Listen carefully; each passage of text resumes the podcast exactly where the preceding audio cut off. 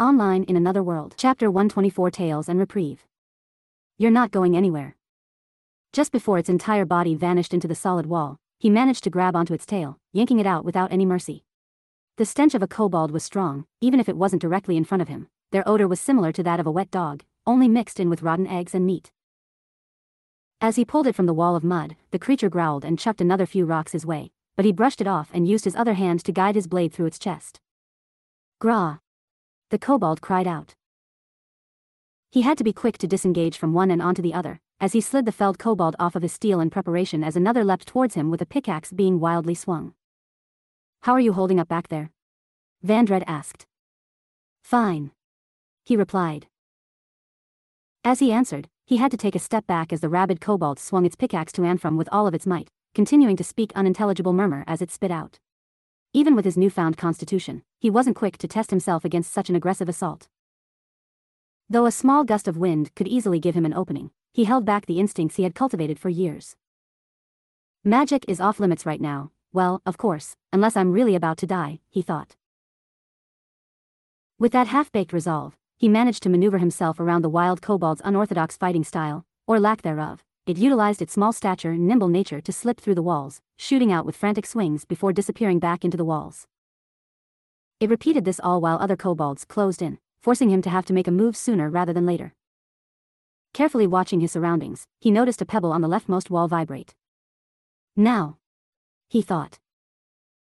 The rabid, salivating kobold launched out from the wall with a stone complexion, wildly swinging, but the young man was prepared. He ducked down and countered, slicing upward with a clean retaliation as his black and silver steel cut through the kobold like butter. Phew, he sighed out. Though that battle was over, he nearly lost his balance as the stallion lost its cool further, forcing Vandred to strain himself as he tugged on the reins, trying to calm the steed. Damn, guess this one wasn't bred for battle. Vandred exhaled, Emilio. Yeah, I know. He replied, already knowing he'd have to fight again. Though instead of many kobolds approaching, only one confronted him as he stood on the stallion's back, watching its rear. One kobold would certainly be a welcome battle in contrast to multiple, that is, unless the kobold in question possessed an unnatural stature itself. What the? It was huge, likely near 3 meters in height, though standing shorter due to humpback. The light red-skinned, fur-covered creature was built with bulging muscle, wielding a massive pickaxe made for its size. Are kobolds supposed to grow that big? He questioned out loud. Vandred glanced back, that's the defender of their clan. It'll be simple, just don't let it hit you. Oh yeah, great advice. He replied sarcastically. Still, it was a nice feeling, the man who once treated him as a fragile package now relied on him to be able to not only defend himself, but handle the entire fight itself. Technically, I should be in my 30s, mentally, at least, but damn, why does it feel so good not to be treated like a kid? He thought. Against such a large foe, he knew fighting on the stallion would only put it in danger, so he hopped off of it momentarily to engage with the giant kobold, who was lumbering towards him while snarling. With something like this, I'll need a little magic. But, something complementary to my swordplay. I can't weave complex spells without using my staff, but I can still manage. He surmised. Swinging towards him, the massive pickaxe sailed with immense strength, narrowly missing as he jumped back. It slammed into the stone crust of the wall, piercing and cracking it as pebbles and sparks alike sizzled in the air. Graf! The kobold bellowed.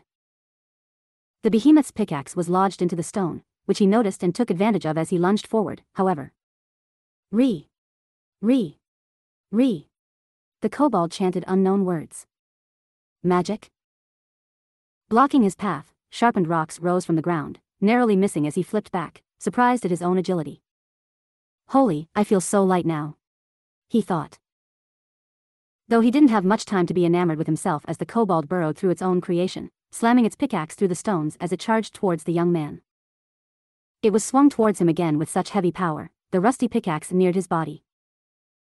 Again, his instincts allowed him to move in order to counter its swing with his own sword, though he'd trained himself to react with spells previously.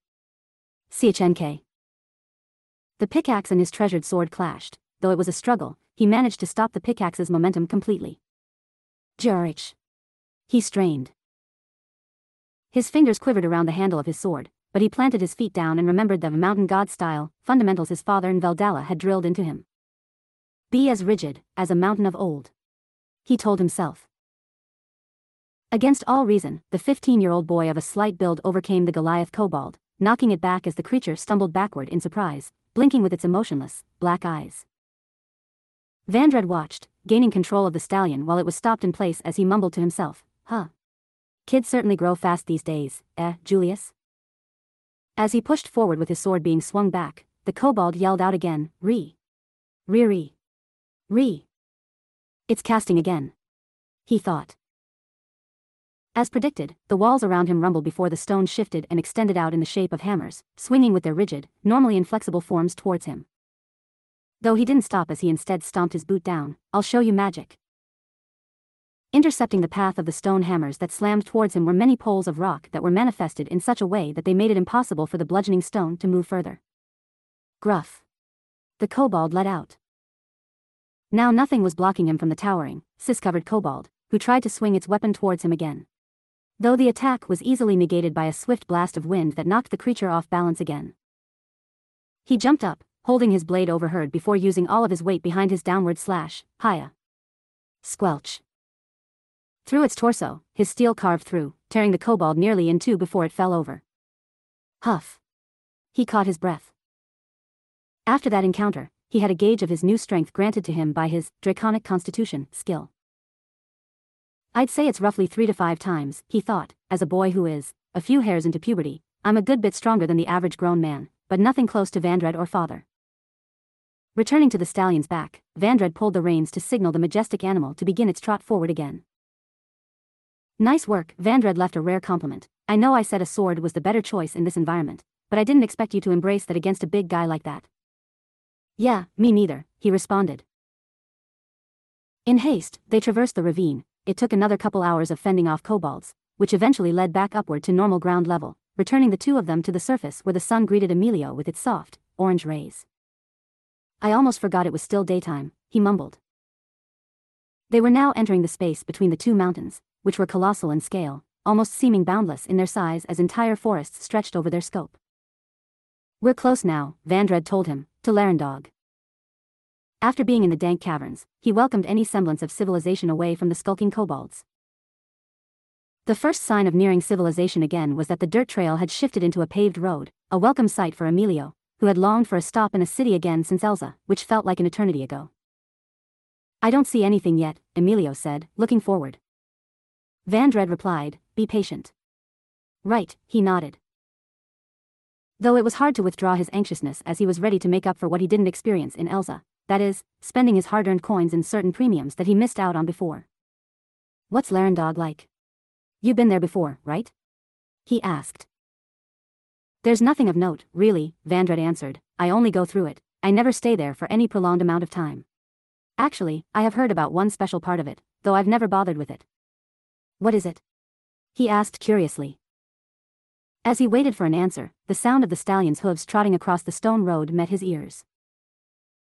Larendog is said to have the best brothel in all of Milligard. Well, I've heard someday it's in contention for one of the best on the continent, Vandred told him. What? Emilio let out. It seemed like a lost dream now set within his grasp again for the boy with aspirations far too big and perhaps lecherous for one of his tenure in this world. Vandred sighed, you're Julius kid, all right. Of course I am. Yeah, well, I mean you two are practically identical in a lot of ways. If it wasn't for your mother's hair, I'd be looking at the spitting image of that guy, Vandred glanced back at him. He looked at the man. There was still a lot he didn't know about Vandred, in fact, that was an understatement. Hardly anything at all was known about him besides the fact he was an old friend of his father's who owed a favor to him, and is somehow immortal. Such things only made Emilio more curious as to who Vandred truly was, though asking the man about anything was a futile endeavor. What was father like back then? He asked. Though he was interested in what kind of person his father was at a time long before his own, part of him knew asking in this fashion may also drag out some information on Vandred himself. The platinum-eyed man looked forward, you've asked me this 14 times exactly since we left Ulam. And I'll keep asking until you answer, he smiled innocently. You're a real pain, Vandred kept his gaze forward, well, for starters, Julius was a total lek. I mean, we couldn't walk 10 steps without him harassing girls. Geesh. He winced at how unsurprising. But embarrassing it was, that sounds like him.